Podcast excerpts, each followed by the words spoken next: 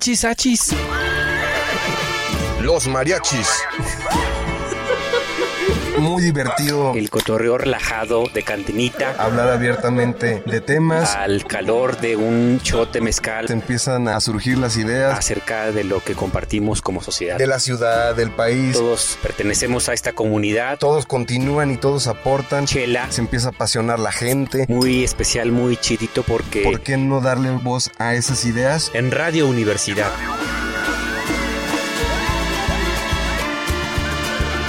Achis Achis los Mariachis. Con Chuy Monsiváis. Con Poncho Méndez. ochenta y ocho punto cinco. noventa y uno punto nueve F M en Matehuala.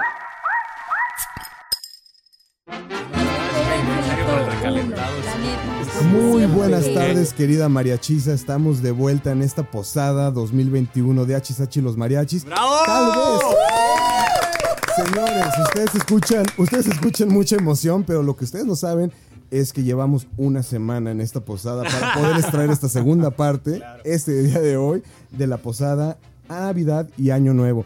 Querido Chuy, ¿cómo estás? Poncho, muy contento de compartir con la familia de la mariachiza, especialmente con Lau, con René, con Néstor, con Beto, con Andrea. Y además también conmemorando, celebrando la última emisión del programa en este dos mil veintiuno. Vamos a hacer sí, un recuento de las noticias, de los acontecimientos más importantes que ocurrieron en este dos mil veintiuno, Poncho. Oye, y, y nomás qué alineación traemos. Para los que no escucharon el programa pasado, repetimos alineación. Y está Andrea, Beto, Lau, René y Néstor Trejo. Hola, así ¿qué tal? Hola, hola. Uh, hola. Bienvenidos al programa nuevamente. ¿Qué tal, Beto, gracias. Andrea, Néstor? ¿Cómo andan? Ya, ya encarrerados, la neta es que quedamos muy calientitos, muy a gusto, de la primera mesa está corriendo muy bien, la verdad, eh, bastante bueno el intercambio de comentarios, de anécdotas, yo muy contento. Hola, este, buenas tardes, buenas noches, dependiendo a qué hora nos escuchen, si están en Spotify, escuchándonos, porque recuerden que Achis Achis los Mariachis claro. también está en Spotify, este, buen tiempo en general en donde estén, y sí, justamente nuevamente, muy contenta de estar aquí, de invitada. Néstor, ¿tú cómo andas? Todo súper bien, la verdad es que bien contento, muchas gracias por invitarme esta segunda ocasión, ya estuvimos la semana pasada aquí con los mariachis, y en el, en el, ahora en el conteo del cierre de año, pues muy emocionado. Lau, ¿cómo estás? Yo muy bien, la verdad, este, esperando lo que viene en el año, espero sea salud y mucha, mucha felicidad y trabajo, claro. Entonces, ¿qué, le, qué les parece si, si pasamos a el conteo que tanto nos han estado hablando los mariachis? Néstor, hombre conteo. Sí, no, es que ya, ya estuvimos la, la vez pasada hablando de esto y les contaba que yo tengo una especialidad en contar, o sea, desde muy... Aprendiste desde la primaria. Desde muy joven se me dieron los números y yo era el brillante de la clase, decía uno, dos, tres, cuatro, cinco y todo el mundo decía, ¿qué onda? Y entonces el, el programa pasado estuvimos hablando de, de, de un conteo de las pelis y esta vez decidimos, porque ya platicábamos que la oportunidad de finalizar el año es la oportunidad de un poco de, no solamente... ver lo que pasó, porque ver lo que pasó nos permite entender que, que el tiempo no solo es tiempo, ¿no? Claro. Sino que transcurren cosas y ocurren cosas dentro de nosotros y ocurren cosas sociales claro. que, que nos afectan, ¿no? Que además, Néstor, bueno, tú lo señalas muy bien en este conteo anual de lo que ocurrió mes por mes en el dos mil veintiuno, pero de manera muy personal creo que sí hubo acontecimientos que marcaron la agenda noticiosa a nivel global y nacional, ¿no? Entonces creo que a mí me gustaría que discutiéramos, que reflexionáramos en torno a estos acontecimientos que redefinen justamente lo que queremos como sociedad, ¿no, Néstor? Claro, y de hecho obviamente la gente y los mariachis nos pueden escribir en las redes sociales si algún acontecimiento se nos pasó, si este reconteo que estamos haciendo el veinte veintiuno, que se acostumbra mucho al final del año, este, algo queda fuera, pues que nos escriban en las redes sociales de Achis Achis los Mariachis. Pero bueno, nosotros elegimos estos acontecimientos y para no darle más vuelta al asunto vamos a empezar con enero. Enero, venga. A ver qué les parece y ustedes ahí me van diciendo qué tanto realmente destacaron estos acontecimientos del año veinte veintiuno en ustedes. En enero, eh, la noticia más importante y más relevante de la agenda fue que Trump, el, el, el, en aquel momento presidente de, la, de Estados Unidos, no fue reelegido. Este, y más allá de eso, eh, él, él, él, él decidió llamar a las elecciones un acto de corrupción y un acto de, de, de complot ahí de, de, de, de, de, de los no simpatizantes, y llamó a sus simpatizantes a tomar el Capitolio, ¿no? Y entonces vimos estas escenas que fueron muy impactantes en los medios, en donde eh, radicales americanos tomaban el Capitolio cuando tú tienes una idea de que eso es literal, parecían escenas de una película, sí, ¿no? Sí, sí, entonces, habrá quien lo marcaron muchísimo, habrá quien no. Yo personalmente no me sentí amenazado, o sea, no fue como que estaba viendo esa noticia y dije, uy, ya se va a acabar el mundo, ¿no? Como aquella de Will Smith cuando los aliens llegaron, y ahí sí yo sentía el pavor. Claro, claro, claro. La independencia, si te acuerdas. El día de la independencia. El día de la independencia, pero esta no me asusté tanto, pero no sé ustedes cómo les... Fíjate que en lo personal también comparto tu opinión, no me alarmó eh, de manera general, sin embargo, lo veo un síntoma de una realidad más cabrona todavía, que es la crisis del sistema democrático a nivel global, ¿no? Eh, empezamos el año muy macizos eh, con estas escenas dramáticas, obviamente de la democracia estadounidense, pero reflejan justamente eh, el síntoma de una enfermedad grave, mayor, que debe ser reflexionada con con toda claro, ¿no? eh, este, claridad, ¿no? Justamente. Sí, sí, siempre como que nos vamos con la finta, ¿no? Por ser Estados Unidos, nunca te esperas este tipo de, de momentos, de escenas, definitivamente, ¿no? Siempre tienen el orden y la ley. Yo creo que está como, eh, creo que estas escenas son como John F. Kennedy, sí. eh, el asesinato de John F. Kennedy, las Torres Gemelas, sí. el, la toma del Capitolio. Digo, a lo mejor estoy exagerando, pero estoy tomando como estos momentos y son como impactantes mediáticamente. No, pero sí es, o sea, a lo mejor no es a nivel impacto, pero definitivamente es un momento en el que la idea que tienes sobre algo tan idealizado, especialmente como mexicana, como mexicano, como los Estados Unidos, se rompe. Si es un romper un paradigma, si es romper algo que los estadounidenses llaman mi nación, mi patria. Entonces, en el momento en el que una mujer es este, baleada y muere, una mujer que estuvo en el ejército, que decide ir a este llamado de Donald sí. Trump, a mí sí me impactó en lo personal, porque dije, esta mujer sobrevivió a una guerra, hasta en el ejército, y murió en una toma de Capitolio. O por sea, Donald Trump. Híjole, por Donald Trump eh, en pleno dos mil veintiuno. De acuerdo, Andrea. Sí. Además es interesante porque los sucesos del Capitolio son el primer hecho estudiable y que demostrablemente se le atribuye gran parte de esta confrontación tan violenta entre personas al papel que tienen las redes sociales, el ecosistema de Mark Zuckerberg. Una ex empleada de él culpa a Facebook de haber tenido muchísimo que ver en el hecho de potenciar el discurso de odio y dejar que las cosas escalaran a este nivel, y que Facebook claro. pudo haber hecho algo para detener esto y no lo hicieron. Se lo preguntaron, ¿podemos hacer algo? Y decidieron no hacerlo porque era mucho el dinero que estaban ganando. Entonces el suceso que nos puede ser distante si lo queremos ver como democracia norteamericana, después de todo también nos refleja un sistema... Nos refleja más bien un síntoma de cómo estos sistemas eh, nos están dividiendo como sociedad, y que eso nos puede costar la gobernabilidad porque confrontados no colaboramos y no, no somos gobernables, ¿no? Creo que, Beto, has tocado eh, un tema eh, muy sensible de los que han definido este año, particularmente a nivel global y a nivel nacional. Eh, uno primero que tiene que ver esta noticia relacionada íntimamente con la creación de este multiuniverso, justamente Facebook Meta, ahora a través yeah. eh, de, del creador de estas redes sociales, Mark Zuckerberg, eh, y la, la reflexión en torno al papel de, de estos mecanismos de conexión digital en sociedades despolitizadas y enajenadas como la de nuestro país, y en términos generales, sociedades enajenadas y de las despolitizadas como las que Eh, vivimos a nivel global. Eh, eso por un punto, ¿no? Y por otro lado también lo que vivimos a nivel nacional con el proceso electoral a mediados de año en junio. Eh, creo que hubo una incidencia en la participación democrática, sí. pero seguimos señalando las deficiencias de nuestro sistema electoral, eh, la participación, por ejemplo, de algunos influencers, eh, definiendo, eh, direccionando la intención de voto de algunos ciudadanos en nuestro país. Pues bueno, no se agüiten porque va, apenas vamos en enero. Claro, o sea, es que pasemos claro, a febrero, no se, Néstor. No se, no se adelante sí, porque sí, sí, precisamente sí, sí, sí. vamos a hablar de, de, de, de, de temas que ya se, que ya se mencionaron más nos adelante. Podemos echar la hora hablando de enero. Fácil, claro, fácil, claro. Fácil. No, y, y por lo que significa, ¿no? E igual en febrero también, ajá, hubo cosas in- interesantes en México, sobre todo eh, previo, al, previo a las elecciones y previo al, al, al, a todo el tema electoral en México, pues empezaron a haber señalamientos y también previo a, lo, a, a, a mayo, ¿no? Que es claro. el, el, el mes reconocido, perdón, a marzo, perdón, el mes reconocido para la lucha contra... contra la violencia contra la mujer, y entonces eh, surgió este movimiento de Rompa el Pacto, ¿no? Que también en México fue muy, eh, por lo menos en México fue muy interesante, eh, señalando a, a gobernadores, señalando directamente a actores políticos, señalando directamente a gente con poder, a hombres con poder, sobre todo a hombres con poder, eh, y que también fue una tendencia, ¿no? El hashtag Rompa el Pacto. Y eh, también en febrero, eh, bueno, eh, bueno, no sé, si quieren nos detenemos aquí y ya, ya. ya escuchamos ahí, algunos ahí comentarios. Me gustaría saber, ahí, Chuy, la, la, el papel de, de, de la sociedad, ¿no? Desde redes sociales, desde sus trincheras, para, para acatar o para poder opinar de ese tipo de, de movimientos y de este tipo de, de situaciones. ¿Cuál fue el papel este año de, de la sociedad respecto a sus trincheras?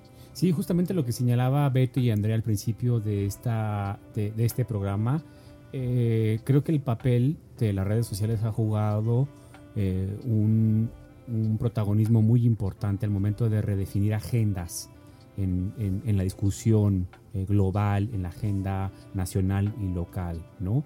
Eh, eh, justamente el, el acontecimiento que definió el enero dos mil veintiuno con la toma del Capitolio, pues se alimentó justo de la crítica a la posverdad o el fortalecimiento de este discurso a cuestionar la realidad, a cuestionar los hechos, eh, alimentado en gran medida por esta discusión que se da a partir de las redes sociales, Twitter, Facebook, eh, principalmente.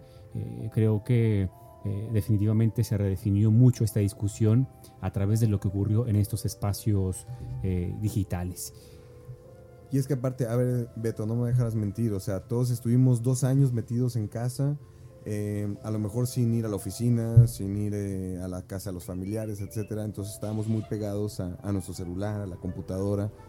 ¿Qué tanto en ti fue, fue esta influencia? Pues es que es justamente una cosa que llevamos algún tiempo platicando, eh, a algunos compas y yo, que como que cada vez está más vigente Platón, en el sentido de que como estábamos encerrados viendo pantallas, llevábamos ya mucho tiempo viendo estas pantallas, sí, con esta nuevo. voracidad, ¿no? Sí. Entonces, sé que son los nuevos patrones de consumo. No lo veo desde la neofobia o la tecnofobia, pero este, este rollo de este nuevo hábito de consumir tanta pantalla nos ha llevado a que ahora que no tenemos más que pantallas, que no podemos salir, estamos confundiendo los hechos con la forma en la que se ven representados en las pantallas. Entonces, claro, creo que estamos percibiendo distinto la realidad, uh-huh, porque en esta ausencia de contacto con la realidad, las pantallas se vuelven más reales, pero vienen completamente truqueadas. Entonces, no es, no es una fobia a las pantallas, insisto, pero tanto tiempo que llevamos encerrados eh, viendo solo de la realidad lo que en las pantallas vemos reflejado, creo que nos está causando una especie de miopía. ¿Cómo? Y es que, eh, o sea, totalmente, porque veníamos hablando en enero de, de Trump y de, y de toda esta influencia que tuvo él con, con sus seguidores, y luego en febrero Rompe el Pacto y etcétera. O sea, creo que también la gente venía algo susceptible de todo un año de pandemia. O sea, también tenemos que tomar en cuenta, y hace rato hablabas de cómo, re, cómo los, los, los acontecimientos este, eh, nos marcan a nosotros como individuos, y obviamente veníamos de un año de mucho encierro, de, de, de una, algo que muchas generaciones no conocíamos, y pareciese que las primeras noticias había mucha tensión, ¿no? O sea, había una sociedad con mucha tensión. Hoy día nos vamos relajando, se ven ya fiestas, empiezan las posadas, pasaron dos años de la pandemia y todo el mundo más relajado, pero al principio del año había mucha, mucha tensión. Definitivamente. ¿No? Beto. Y es que es interesante porque fíjate cómo la, el, el encierro nos provoca alguna clase de estrés, ¿no? Yeah. Entonces, ahora no, no se me había ocurrido ver que había tanto estrés en el ambiente y que una forma de explotar fue también el Capitolio, ¿no? Sí. O acá en las elecciones mexicanas también hubo mucho discurso de odio, eh, ¿sabes? Como mucha sí. violencia en redes entre seguidores de una bandera o de otra. Entonces, al final, ver estas confrontaciones como, como un síntoma de un estrés que traemos cargando por, por la contingencia, no, no se me había ocurrido a este nivel. Claro, y bueno, apenas vamos por febrero, y en febrero también surgió buena no, en las... en las ¿no? O sea, bueno, esto, esto que terminamos es, es, febrero. Es, es febrero, pero otra de las noticias de febrero ya. también, nada más para recalcar, fue el lanzamiento de las primeras vacunas. Bien. Entonces... Fíjate, eh, ya en febrero ya fueron las primeras hope. vacunas. Exacto, una nueva esperanza, exacto. Las primeras vacunas, a new, a new hope. Exactamente. Entonces estaba como esta onda de que no sabíamos en cuál confiar, cuál era la buena, que si me van a dejar entrar a Estados Unidos o no, si voy a viajar a Europa, si esta me sirve. Claro. Y hubo mucho ahí traqueteo, pero eso pasó en febrero. Hoy día ya eh, la mayoría de la población está vacunada. Ya Los estamos iniciando. Los adultos mayores ya están en la tercera, en la tercera dosis. En la tercera dosis. Y eso pasaba por febrero de veinte veintiuno, Chuy. Sí, creo que de manera general lo que están compartiendo tiene que ver mucho con el hartazgo generalizado que vivimos como comunidad finalmente, sí, sí. ¿no? Eh, el, el, los acontecimientos, por ejemplo, en el Capitolio en Estados Unidos, lo que ocurrió también en todo el proceso electoral que comenzó desde dos mil veinte en nuestro país, eh, reflejaron en alguna medida el hartazgo que vivimos como comunidad. Sí. El proceso electoral estuvo plagado de violencia. Es el proceso electoral con más eh, candidatos o aspirantes a candidatos asesinados en México. No te adelantes, Chuy, no te adelantes. No me adelanto, pero sí creo que puntualmente yeah. este acontecimiento eh, refleja eh, definitivamente algo que definió el dos mil veintiuno. No, claro, y creo que algo también que pasó muy curioso a raíz de justamente las primeras vacunas que ocurrieron es algo que no se había visto aquí en México, sí en el mundo, sí en Estados Unidos específicamente, pero es la desconfianza a las vacunas. Si hay algo que se había trabajado en México, era una cultura de la vacunación. De acuerdo. La gente sí se iba a vacunar. Las vacunas han salvado vidas.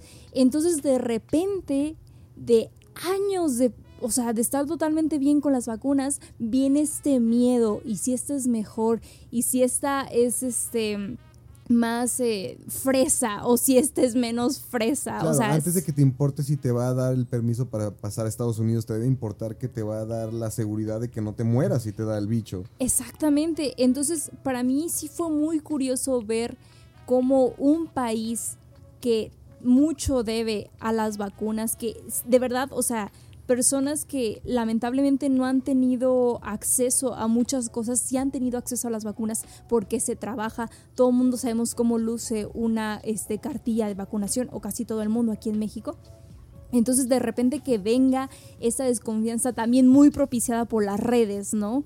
Este, por la desinformación, es algo bien curioso para mí que se viva en México, porque en México la verdad es que no pasaba.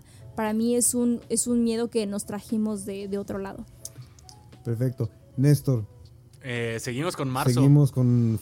Sí, apenas marzo, vamos marzo. en marzo, y bueno, en marzo, digo, entre otras noticias, se vendió se vendió un tweet, el primer tweet de la historia del creador de la marca en dos punto nueve millones, con esta tendencia de que ya viene desde hace un rato de vender... N F Ts. Exacto, exacto, estos formatos únicos de internet, ¿no? Que nada más los ñoños entienden de qué se trata, básicamente. Pero es se están haciendo podridamente ricos. Tener un código ahí como claro. originar, ¿no? Eh, comienzan a hablar de la reforma electro, eh, eléctrica ya, ya en febrero, y yo creo que el tema, digo, en marzo, perdón, y ya el tema más importante de marzo, yo creo que el ocho eme claro. y un poco la respuesta del gobierno frente a las, a las manifestaciones de las mujeres, ¿no? Que fue el simbólico bloqueo del Palacio Nacional, que a la fecha, hoy todavía en noviembre, todavía la semana pasada vimos manifestaciones, y la respuesta del gobierno es básicamente la misma, ¿no? Que es proteger los negocios, los inmuebles, este, etcétera, y que en marzo fue como muy llamativo ver todos estos bloqueos y estas murallas frente a Palacio Nacional. Sí, definitivamente el año también definió eh, una gran parte de la lucha feminista. El proceso electoral eh, garantizó, después de muchos años, un congreso paritario. Creo que es muy importante hablar de las acciones afirmativas en temas sensibles eh, eh, de grupos históricamente vulnerados en este país. La lucha de las mujeres creo que tomó muchísima fuerza este dos mil veintiuno y lo vimos reflejado gracias a las acciones afirmativas. El que Estado es, mexicano... Que, que vilmente es obligarnos a, a seguir la pauta, ¿no? Las sí, acciones afirmativas. Sí, las acciones afirmativas son esa responsabilidad estatal. Exacto. Eh, para garantizar justamente esta igualdad sustantiva, ¿no? No solamente que queden los discursos, Eh, en, el, en el moñito naranja, morado, que los liderazgos a nivel global se colocan en los días señalados y significativos, Cierto. sino tomar acciones concretas para garantizar esta igualdad sustantiva. Entonces, puntualmente creo que eh, marzo eh, definió puntualmente esta lucha de feminista. Y no quiero meterte en embrollos, Chuy, pero tuvieron un invitado, ¿no? Ustedes, o sea, porque un poco retomar este dos mil veintiuno es hablar un claro. poco también de aquellos invitados que tuvieron en Achis Achis los Mariachis y en, en algún momento hablaron de la acción afirmativa, ¿no? Totalmente, tuvimos a grandes invitadas para hablar justamente de esta claro. lucha histórica de las mujeres, por ejemplo, recordar a Fabiola Rivera, Areli, Areli Torres Miranda, a la actual presidenta de la Comisión Estatal de Derechos Humanos, Giovanna. Giovanna Argüelles, Raquel Charqueño, Raquel Charqueño. abogada eh, con una parte muy importante en el litigio estratégico, eh, Yolanda Camacho desde la función pública, Deni Amor, Deni Amor también desde el esfuerzo de los colectivos de la sociedad civil. Creo que eh, fue un año. Eso está como bien chido, ¿no? O sea, sí, sí han en sus programas marcado un porcentaje alto de, de, temas, te puedo decir, de temas femeninos. Te ¿no? puedo decir con toda claridad que más del cincuenta por ciento de, de los invitados y las invitadas de los mariachis fueron mujeres. Así es. Entonces... Achis, eh, achis, las mariachis. Achis, achis, las que mariachis. Que tuvimos el programa especial comandado por, por Lau. Eh, de Achis Achis los Mariachis. En noviembre, okay. eh, en conmemoración de la lucha contra las mujeres, la violencia contra las mujeres. Fue un programa muy especial. Pues sí, eso, eso fue marzo del veinte veintiuno, ¿verdad? Y síguele, le seguir, síguele, síguele. Le podemos seguir en el conteo porque ya saben que pues, si, si, si algo me caracteriza es mi habilidad para contar. contar, ¿no? Este, y creo que de marzo sigue abril, el, una fecha que personalmente me gusta mucho. ¿Por qué? El, me gusta mucho el Día del Niño. Ya. Fíjate, el Día del Niño. ¿Por qué? Hace, pues, yo nunca fui chiquito, güey. O sea, yo siempre fui de talla, yo fui de talla muy grande. Néstor Trejo mide dos, dos metros, metros hoy día, y medio. Hoy día dos metros, pero cuando era niño ya, ya era bastante alto, ya medía como un ochenta. Entonces yo yeah. nunca fui niño, yo nunca fui pequeño y el treinta de abril me sentía pequeño, sí me sentía como más niño. ¿Hasta qué año dejaste de festejar el treinta de abril? No, hoy día me encanta, hoy día creo que es la fecha, mi fecha favorita. Así como hay quien le encanta el Halloween, a mí me encanta el treinta de abril. Y en abril yo creo que, bueno, la noticia eh, que, que nos gusta, que, que queremos, una de las noticias relevantes fue eh, que se encontró culpable al policía Derek Chauvin, este policía que fue acusado de la muerte, de, de asesinar al afroamericano George Floyd. Aquel video famoso que lo está... Claro, eh, el, video rodilla, viene de, ¿no? el, el video viene desde veinte veinte y el sí, caso viene desde claro. veinte veinte, pero en abril de veinte veintiuno se encontró culpable este policía y creo que fue pues eh, rescatable el tema, no, no comentaremos mucho. Y el otro tema relevante que sí seguramente queremos comentar un poco más es la aprobación de la Ley Olimpia en México, claro. ¿no? Este... que personalmente me parece un tema bien relevante. Eh, tengo tiempo dedicándome a los temas de comunicación digital y la Ley Olimpia marca esta pauta de definir una primera legislación sobre los derechos de los usuarios en Internet, ¿no? Claro. Cierto. Que está muy, muy ambigua porque... hay quienes creen que pueden ir a reclamar ante la Constitución los derechos que, que tienen sobre sus imágenes y tal, cuando evidentemente las redes sociales, al ser mundiales y sí. pertenecer hasta otros países, pues tienen legislaciones que tal vez ni siquiera aplican, ¿no? Y la Ley Olimpia pareciera ser, pero bueno, ustedes que son los expertos nos pueden platicar más, una primera ley mexicana en los temas de... de en los temas digitales. Claro, no, Néstor, creo que eh, también esto está muy relacionado con la crisis que se, que se vive a nivel global de la democracia y el desdibujamiento del concepto de Estado. Eh, en el programa con los mariachis muchas veces hablamos de este concepto que nos enseñan las facultades de Derecho, el concepto jurídico más importante con mayúscula, el concepto de Estado, okay. que es... Eh, básicamente la idea por la que se funda la democracia en, en todos los sistemas políticos del mundo, ¿no? Eh, eh, el Estado se está desdibujando y las empresas transnacionales, particularmente las dedicadas a las tecnologías, pues están sobrepasando esta capacidad para legislar, para armonizar, para eh, regular eh, su actividad, ¿no? Eh, en el tema puntual del universo digital, pues obviamente hay... muchísimos espacios en donde no puede eh, eh, el Estado eh, aplicar esta fuerza, este monopolio. Ahora sí, ahora sí que eso no lo tenían pensado. No lo tenían pensado, no estaba dentro, dentro de sus planes y, y finalmente son ejercicios primigenios para poder... Y puntualmente, normar. puntualmente ¿qué es la Ley Olimpia? La Ley Olimpia es eh, un marco normativo para eh, eh, penalizar esta actividad eh, y más bien para proteger la intimidad de las personas, ¿no? Claro. Ahora, hombres y mujeres. Hombres y mujeres, ¿no? Puntualmente ahora a través de las redes sociales, eh, con eh, compartir estas imágenes íntimas. Uh-huh. eh, hay personas que no respetan este espacio de privacidad y se divulgan eh, fotografías, videos de intimidad. Cu- puntualmente lo que ocurrió con Just oh, Stop. Sí, totalmente, ¿no? Eh, es un claro. Ah, ese caso fue posterior a esta claro, ley. Sí, fue posterior es, a la Ley Olimpia. Es, claro. es un ejemplo clarísimo de hay una responsabilidad también por parte de quienes tenemos redes sociales de cuidar este valor ya consagrado en la Constitución. Mm. Obviamente falta muchísimo para poder aterrizarlo, ¿no? Perfecto, pues Néstor, pasémonos a mayo. Bueno, ok, ok, ok. En mayo, en mayo entre, entre muchas otras cosas, este, se divorció Bill Gates. No. Bill Gates siempre es noticia, ¿no? Ya. O sea, entre vacunas, que tecnología, curando la polio. Claro, claro, claro. Y este, muchas otras cosas. Hablando también de cosas de medicina, este, en México eh, se creó una ley o se legisló para en contra de las pruebas cosméticas en animales, también en mayo. No sé si recuerdan aquel comercial que se hizo famoso, ese video que se hizo famoso del conejito eh, y demás.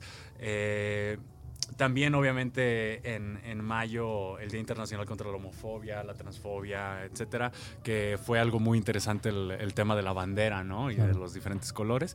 Pero el tema que vamos a comentar es eh, la caída del metro en mayo en la Ciudad Híjole. de México. Eh, Macizo, la línea doce, si no me equivoco. La, sí, la línea doce, si no me equivoco, que aparte ha sido una línea que viene arrastrando un montón de, de temas, ¿no? Desde, sí, desde Marcelo Ebrard, sí, sí, sí. que pues ahora el canciller eh, hasta salió a lavarse las manos, ¿no? Porque dijo, a mí, yo ya, a mí eso, sí, yo, ya, no, yo ya pasé por ahí, no tiene nada que ver conmigo, pero el hashtag eh, no fue accidente, fue negligencia, claro. fue tendencia en mayo, Chuy. Sí, aquí finalmente hubo bastantes muertos. Así es que, a, a ver, mi querido Beto, tú, tú como habitante de la Ciudad de México, ¿qué, qué, te, qué te viene con este tema de, de la caída del metro? Pues fíjate que justamente el, el tiempo que viví por allá, el, el metro me permitió muchísimas cosas, se me hace lo más cercano a tener un helicóptero. O sea, llegas rapidísimo de un lado a otro, habiendo arriba mucho, mucho tráfico. Pero pues vamos, a mí me dio mucho, primero mucho miedo cuando recibí la noticia, porque como usuario del metro, me imagino cómo es ir... Hay gente que duerme parada en el metro. Gente que vienes cansadísimo de, de trabajar y de repente ¡paz! Colapsa, ¿no? Uh-huh. Y, y todo el accidente terrible, los minutos ahí en... en, en... No, me, me dio mucho miedo recibir sí. la noticia. Pero inmediatamente pasé de eso a la, a la indignación porque una obra pública de este tamaño no puede estar hecha a lo tonto. No debe estar hecha a lo tonto. Entonces creo que es un reflejo ya cruel, ya doloroso. De, de cuánto se beneficia el poder. Hasta cínico, ¿no? Sí, sí, es, es, sí terrible. Micho, ¿y cómo, cómo desmenuzas un, un problema de este tipo? O sea, ¿a quién, a quién le apuntas la responsabilidad? O sea, ¿cómo, cómo se puede juzgar una cosa así?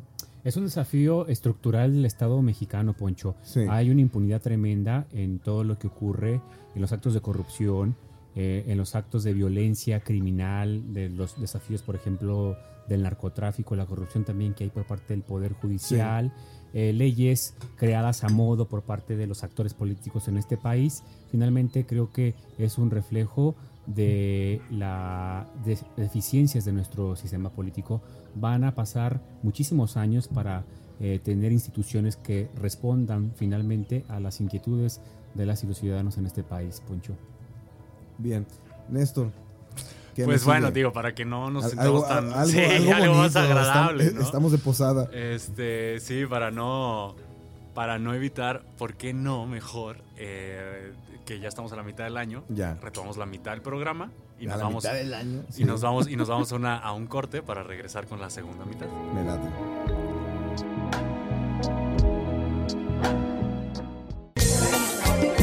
Oye, mi Chuy, aguántame, no que voy al baño. Mi Poncho, los mariachis no van solos. ¡Regresamos! Oye, carnal, ¿qué te estaba diciendo? Pues que ya regresamos. Querida mariachiza, estamos muy contentos en esta emisión última del dos mil veintiuno de la mariachiza, haciendo el recuento de los acontecimientos más importantes del sí, dos mil veintiuno. Sí, hombre, ¿qué tal, todo Néstor? Lo que pasó, todo lo que pasó en dos mil veintiuno. Estuvo bueno, ¿no? Intenso. Pues sí, aparte ya tenemos dos semanas hablando aquí en esta posada. ya, ya, la posada más larga la posada de más Radio larga. Universidad.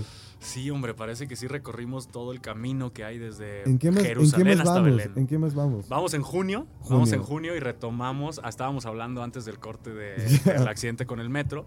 Y en junio, bueno, pasaron varias cosas y creo que, bueno, de las, de las que hay que comentar, obviamente el mes del orgullo.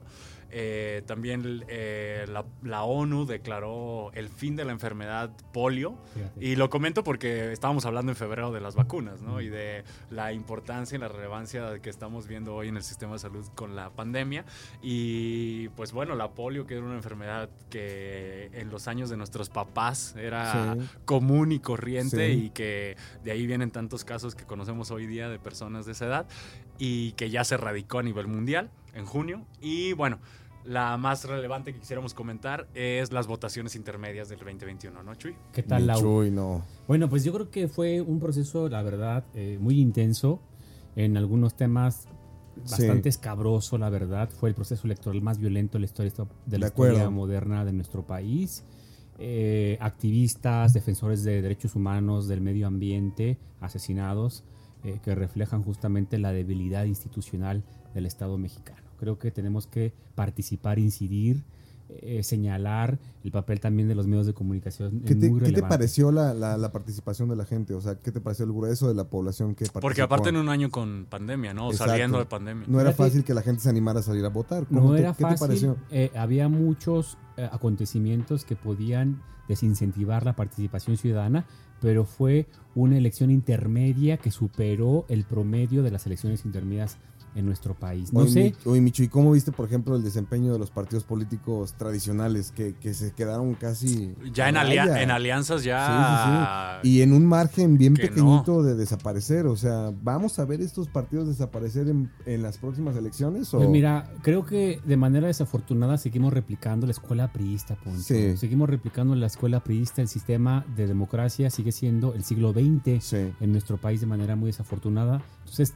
los ciudadanos tenemos que entrarle para modernizar, para refrescar el sistema político. De pues más o menos, Chuy, porque también en junio de veinte veintiuno, precisamente después del tema de, los, de, de, de las elecciones, sí. vino este escándalo de los influencers del partido Verde Ecologista, vino este tema de que tenemos eh, candidatos que son luchadores, este, futbolistas, actores, y etcétera, etcétera, etcétera. Y a fin de cuentas yo creo que, o sea, debería de penalizarse más alto, no sé qué creas, Beto, en el aspecto de... A ver, dice, sí, les voy a meter la megamulta por haber este, puesto influencers hablando bien de, de mi partido, etcétera, etcétera. Y pagan la multa y como si nada, ¿no? O sea, ¿no sería mejor darles una penalización como no vas a las elecciones o algo así? Pienso que podría ser más elevada la, pen- la penalización. Sí. Pero fíjate que yo sobre todo me quedo pensando en... Y quizás es demasiado insistir, ¿no? Pero en el poder que le hemos dado a las redes. Sí. O sea, quizás si, si no le diéramos el poder a las redes que les hemos dado, esta gente podría emitir su opinión y ser una cosa intrascendente. Pero muchas cosas que nos afectan como sociedad las estamos definiendo a partir de likes, a partir de representación en plataformas. Y creo yo que lo veo más así, ¿no? O sea, yeah. sí debió ser más elevada la, la penalización, claro que sí. Pero sobre todo me preocupa lo importante que es todo el fenómeno de redes en un proceso que tendría que ser público, no de intereses de empresas privadas. De acuerdo. El tema de las realidades ficticias, yo creo que es un tema también que nos podríamos llevar un programa entero sí. hablando de lo que se ha creado a través de los universos. Sí. Apúntalos para el veinte veintidós, Chuy, el apúntalos. El veinte veintidós será muy importante. Ya hay, ya, ya hay un calendario de Achis Achis los Mariachis veinte veintidós. Sí, pregunto. Bueno, sí. sí se viene el multiverso de Achis Achis los Mariachis. Queremos invitar a, al presidente de la República, Andrés ah, Manuel López Obrador. No sé si al gobernador. Al gobernador y al alcalde. Y alcalde. Bueno, pero en eso un es una responsabilidad. Debería de ser una responsabilidad de ellos asistir, creo yo. Ahí pongo, ahí pongo el comentario. Y nos vamos a julio. Nos vamos a julio. Y Chuy y yo sudamos. Nos vamos sudamos. a julio. Eh, año, de, año de Olimpiadas, Olimpiadas, Poncho. Y Olimpiadas Qué en difíciles el... difíciles Olimpiadas. Porque difíciles y, y emblemáticas también, ¿no? Difíciles porque fueron Olimpiadas que ocurrieron también en, en pandemia. Sí. Entonces hubo mucho de... Digo, no es como que uno cada cuatro años va a las Olimpiadas, ah, ¿no? O sea, bien. tampoco... tampoco, o sea, no fui tampoco a las anteriores. Y claro, no, solo no las de Atlanta. No, exacto, solo las de Atlanta, que son las que, que recuerdo. Pero Tokio dos mil veintiuno pues fue uno de los temas. Pero el que queremos comentar, sí, que sí. estuvo relevante y muy interesante porque ocurrió en esas fechas de julio veinte veintiuno, fue la llegada al espacio de las empresas privadas, ¿no? El, diez, claro. el doce, el doce de, de julio de veinte veintiuno, Richard Branson, de, ejecutivo de Virgin, Virgin Records, bueno, de Virgin y, y sus subsidiarias, llegó a la... Bueno, ya después salió Mark... Mark, Mark ¿Cómo se llama? Eh, Jeff Bezos. No, no, no, ya después salió el, el nuestro... Elon Musk. No, nuestro astro... William Shatner. No, esp- déjenme termino la idea. ¿De quién estás hablando? el, el astrofísico salió a decirnos que no habían ido al espacio realmente, solo habían llegado a la estratosfera. Bien. Pero posteriormente, el veinte de julio, eh, Jeff Bezos sí llegó ya al espacio. Híjole. Y entonces se convierte en esta nueva generación, sí. Chuy, de lo que pasaba a lo que... A claro, ver, claro. mi mamá vio... al hombre llegar a la luna en los sesentas, sí. y hoy día nos toca ver a las empresas privadas llegar Llevar al espacio. Artistas al espacio. Y a quien sea, ¿no? Mi Beto, ¿cuánto estarías dispuesto a pagar por ir a un hoy viaje día, al espacio? Aquí, hoy ahora. en día, así en corto. La, la verdad, nada.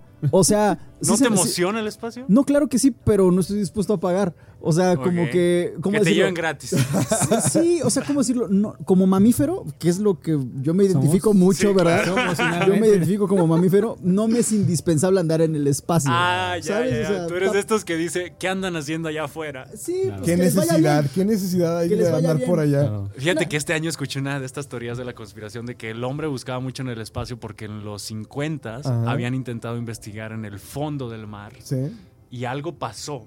Se asustaron tanto que dijeron, mejor busquemos en el espacio. Es la película de Alien, ¿no? Ah, sí, ah, es una película. Ah, okay. No, pero ah, okay. lo que sí es un hecho es que el hombre ha ido más veces al espacio que al fondo, mero fondo del mar, y es bastante impactante. O sea, claro. sí está como de... como O sea, ¿Y, es de lo, y, de lo, ¿Y de los multimillonarios cuál es tu favorito? Ah, ninguno. Ninguno. O sea, no, no tienes que elegir uno. No, no, no, no, no. ¿Eres claro team, eres team no. Bezos o eres team...? Este... No, ninguno. Es que no. Son Elon Musk también, con, ¿no? O sea, hora? perdón, si me escuchan, yo sé, yo sé, perdón, si me que escuchan. Que escucha H, un saludo a Elon Musk. Si Jeff Bezos llegara y te dijera, Andrea, tú vas a estar en el próximo asiento para, para en un mes viajar al espacio. No.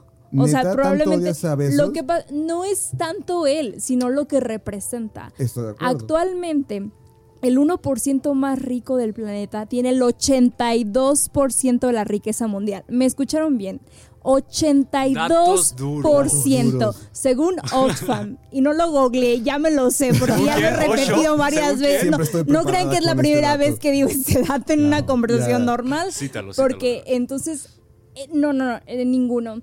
Y sí es bastante impresionante que algo que fue en algún momento el logro de toda una nación y una patria no, y todo de, este de, discurso, del planeta, no, del ajá, de llegó el hombre a la luna, ahora sea empresas. O sea, a lo mejor es muy exagerado, a lo mejor, no sé, júzguenme como quieran, sí. me da igual, pero sí me duele que ahora la distancia, de alguna forma eh, de redactarlo, es que la distancia entre...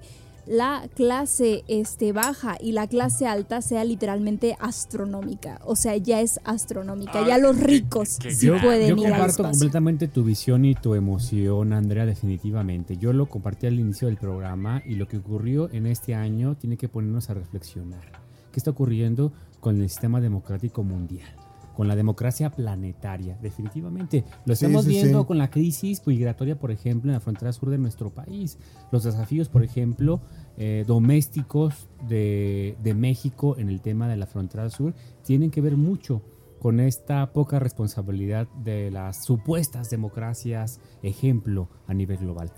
Es que yo, yo simplemente me quedo pensando que en el espacio estaba el capital y aquí en la Tierra no había vacunas. Totalmente. Ya.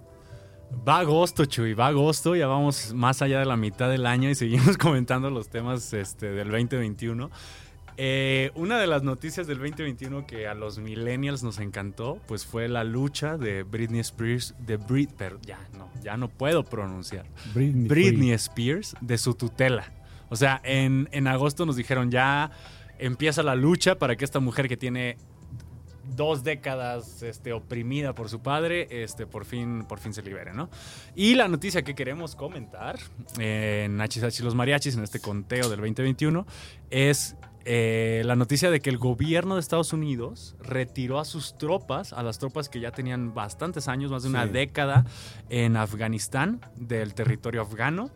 Y pues básicamente eso lo que desencadenó, ¿no? O sea, los comentarios aquí es sobre lo que desencadena. Es como vas y haces tu relajo y dejas ahí tu tiradero y ahí nos vemos, ¿no? ¿Cuántos minutos, Chuy, tardó el talibán en recuperar el territorio? Híjole. Después de que salió el ejército gringo. La verdad, lo complicado de este tema es que la crisis política que se vivió en Afganistán y que se sigue viviendo hoy en Afganistán, pues es tremenda, ¿no?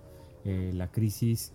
Eh, pues de derechos humanos eh, a nivel global, creo que también se refleja en el caso muy puntual de, de Afganistán. Y nuevamente creo que ya lo señaló Andrea y Beto, la responsabilidad que tienen las democracias eh, emblemáticas en el mundo. Creo que pues se queda en entredicho, ¿no? Finalmente. Oye, y no quiero ser ridículo, pero Free Britney, Free Afganistán. O sea, ¿a qué voy? O sea, ¿es una conspiración a no, todo eso? No, no, no, no, los extremos, o sea, los extremos de, del, del, del querer libertad, ¿no? Sí. O sea, por un lado, a ver, pues Britney Spears evidentemente es una... A mí me preocupa mucho lo de Free Britney porque ahí les va, yo tengo una teoría de Free Britney que va más allá de, de, okay. de lo que se ha pensado, que es esta, ok, Free Britney se liberó, la quitaron del papá porque el trasfondo era de que ella tenía ciertos problemas y tenían que cuidarla el papá porque no podía ella solita, ¿no? Y si ahora que la liberaron, se vuelve loca, mata a dos personas y hace un relajo, ¿todos van a seguir diciendo Free Britney? A eso me refiero. Ya. Afganistán lo liberaron y uh-huh. ahora ya es un relajo. Y yeah. ahora ya agárrense y a ver qué va a pasar y Free Afganistán, ¿no? O sea, al final, esa fue la noticia de septiembre veinte veintiuno. Digo, perdón, de agosto veinte veintiuno. Esas fueron las dos noticias. Y el año siguió. El año siguió en este año de pandemia, segundo yeah. año de pandemia. Y llegamos a septiembre, donde, pues digo, obviamente eh, había muchas cosas que celebrar en México, pero algo que fue impactante, creo, eh, porque apenas terminó en diciembre, fue el, el inicio de la, de la erupción del volcán en, en Canarias, en, en las Canarias. Islas Canarias. Este, y eso obviamente a todo el mundo le llamó la atención, imágenes que pues pocas veces ves, yo creo que una vez en el siglo, ¿no? Yo uno, uno la ve. Y la noticia que queremos comentar, Beto, el bicentenario, el bicentenario de nuestra bellísima nación y que tuvo, estuvo lleno de cosas nuevas, ¿no? Porque se habló mucho de temas precolonia y un montón de cosas más. Justo eso, lo que pasa es que, bueno, ahí en Contraló, por hecho, tuvimos un, un programa especial de, de la consumación, el bicentenario de la consumación de la independencia. Y yo aprendí mucho, o sea, no me voy a echar aquí todo, todo ese rollo, pero sobre todo salí de ese programa, eh, le mando un, un saludo a Adán, que estuvo con Graciela y conmigo y con Mari. Eh, me llevé la sensación de que fue una cosa muy multifactorial, que no es tan fácil como esta dicotomía de indígenas contra españoles, contra criollos, sino que hay un montón de factores globales que en ese momento de la historia eh, permitieron que se terminara la guerra de, de, de independencia, que buscaba una independencia, y se consuma sí una independencia, pero en otros términos, porque duró muchos años la, la guerra abierta, mutó, y a partir de ahí no dejó de mutar tampoco nuestra, nuestro intento por ponernos de acuerdo, ¿no? En todo ese siglo. Pero sí, te, movió muchos temas de, de colonialismo y, y pues bueno, eso. Perfecto. Néstor, ¿qué me sigue? Pues octubre. Octubre. octubre, octubre ya casi cerca al final del año. Hablábamos en, iniciamos el conteo con, con la derrota de Trump. Y bueno, una de las noticias de octubre fue el lanzamiento de la red social Truth, este, la red social de, del magnate neoyorquino, que pues básicamente lo que busca es un contrapeso para poder publicar lo que él llama las noticias verdaderas, ¿no? Contra lo que él llama las fake news. Entonces lanzó una red social, esa fue una noticia interesante de octubre de veinte veintiuno. Y la que queremos comentar, que pues extraña, ¿no? Entre lo... Entre lo el mundo del espectáculo y el mundo de la, de la nota roja, sí, y el mundo de, de, la, de, de la violencia en México, es la muerte de Octavio Ocaña. Fíjate, un tema pues extraño en la lista, pero que al parecer tiene aristas que comentar y no sé ustedes qué crean. A ver, Lau, ¿quién fue Octavio Ocaña? Pues, ¿cómo no vamos a saber si fue el actorazo de Vecinos? ¡Claro! El, el que nos acompañó desde que éramos casi niños. ¿Cómo se llamaba? No me acuerdo. Benito, Benito, Benito. Por tu cara lo vi, tu cara de improvisación. Oye, eh, eh, Benito nos, nos este, identificaba porque no quería ser actor. Así como yo no quería ser abogada, pero terminé. No quiero ser locutor, cosa. Mamá. No, pero sí es un caso muy curioso porque más allá... Es muy triste porque el hecho de que haya tenido tanta atención no tiene que ver con que una persona eh, murió en unas circunstancias muy extrañas, sino con que esta persona formaba parte de la cultura pop, de la farándula. Claro. Es por ello que se vuelve relevante en un país donde la cantidad de muertes sospechosas cada día no es poca. Entonces, esta justamente cobró relevancia y de alguna forma se volvió un símbolo. Un símbolo de todas estas muertes que no entiendes muy bien cómo pasaron. Temas de que desconfianza, todas, ¿no? Ajá, que todas eh, las pistas señalan hacia un lado, pero que resulta que el veredicto por las autoridades es otro. Entonces, por eso es relevante más allá de este, la vida de este actor que lamentablemente pues, murió. Es más bien lo que significa y es más bien un momento para... hablar sobre algo que ocurre en el país tantas veces, pero en un caso en concreto, que eso no lo hace a la población mucho más asimilable.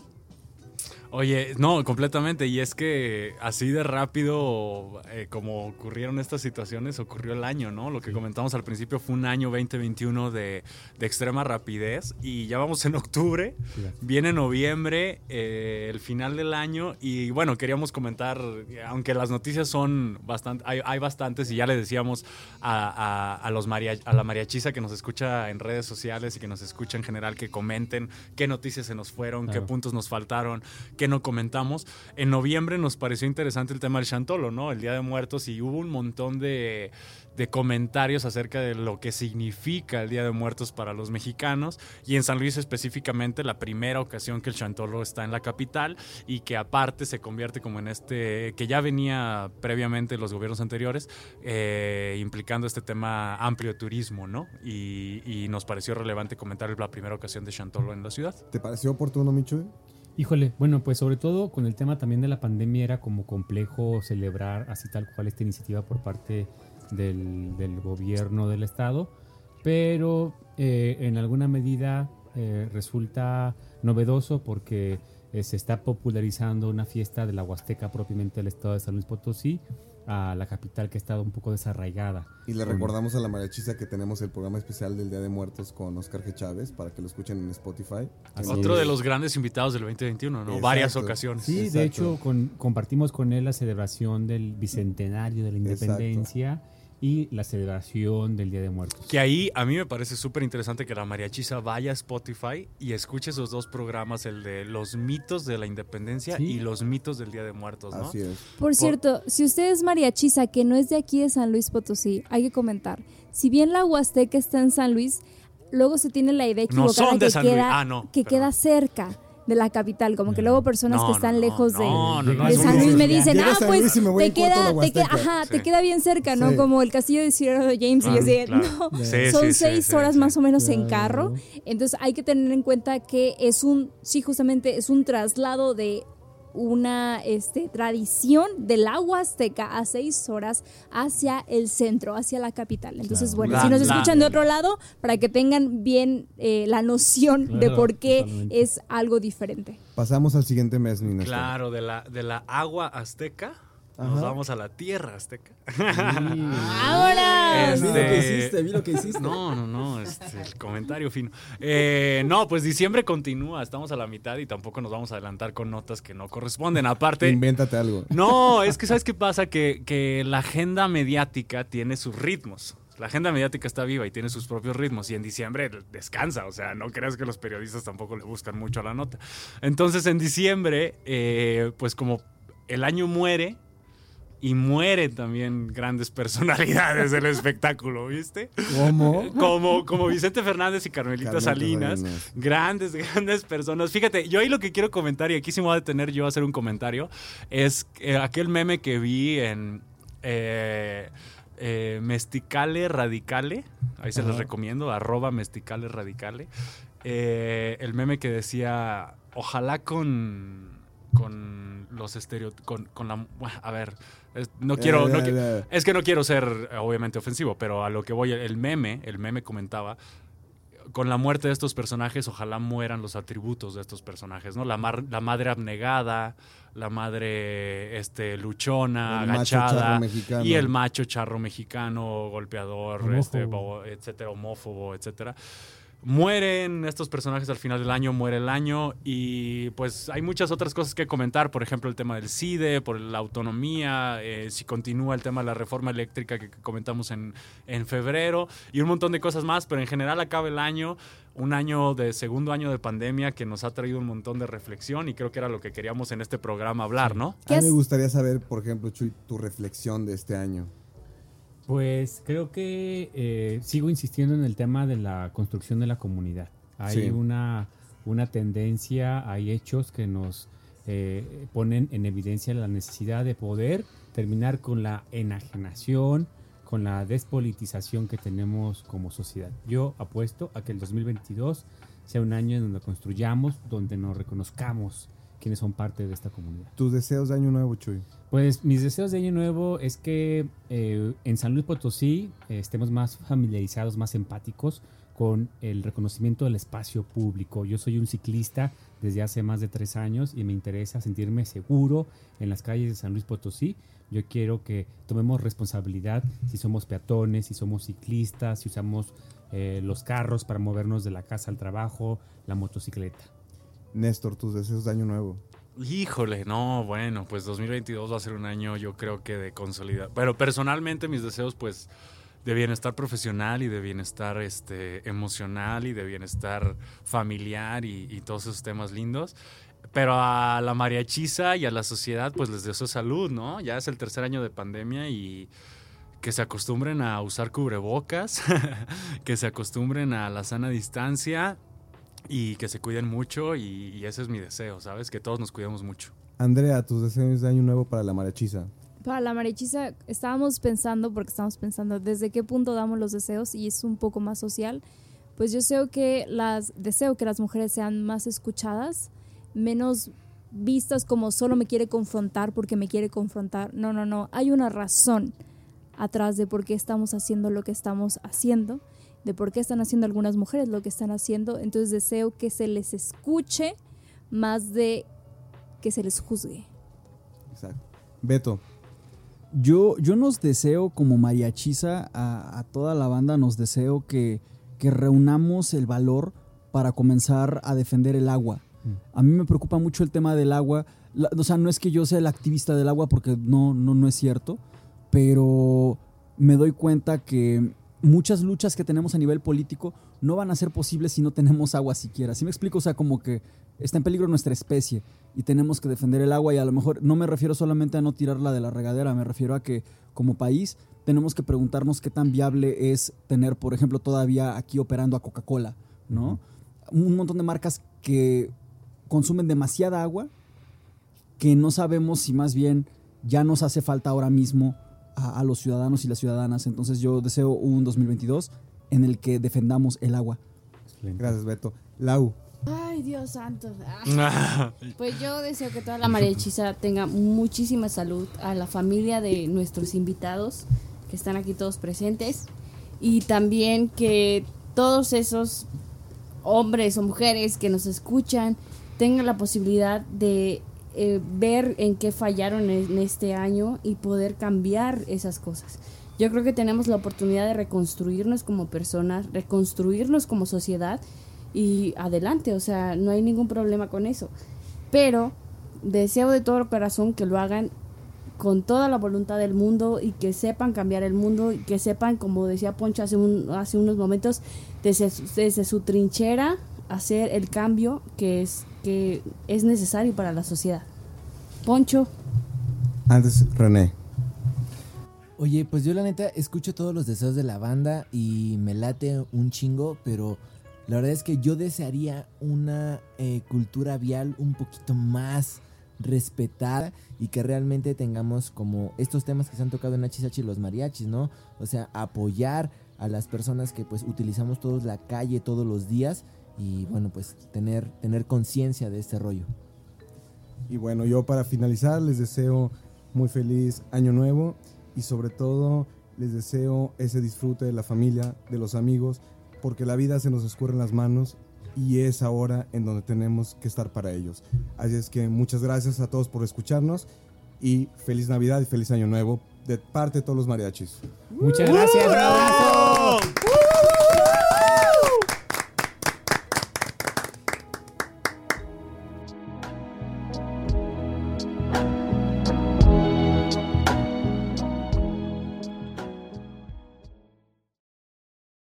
Achis, achis.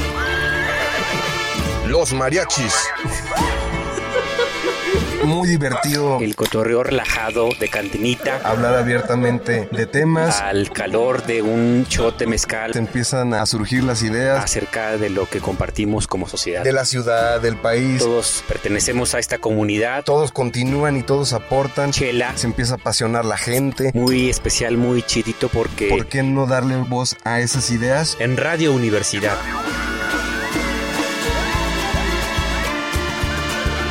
Achis, achis. Los mariachis. Con Chuy Monsiváis. Con Poncho Méndez. ochenta y ocho punto cinco. noventa y uno punto nueve F M en Matehuala. Tan, tan, tan, tan.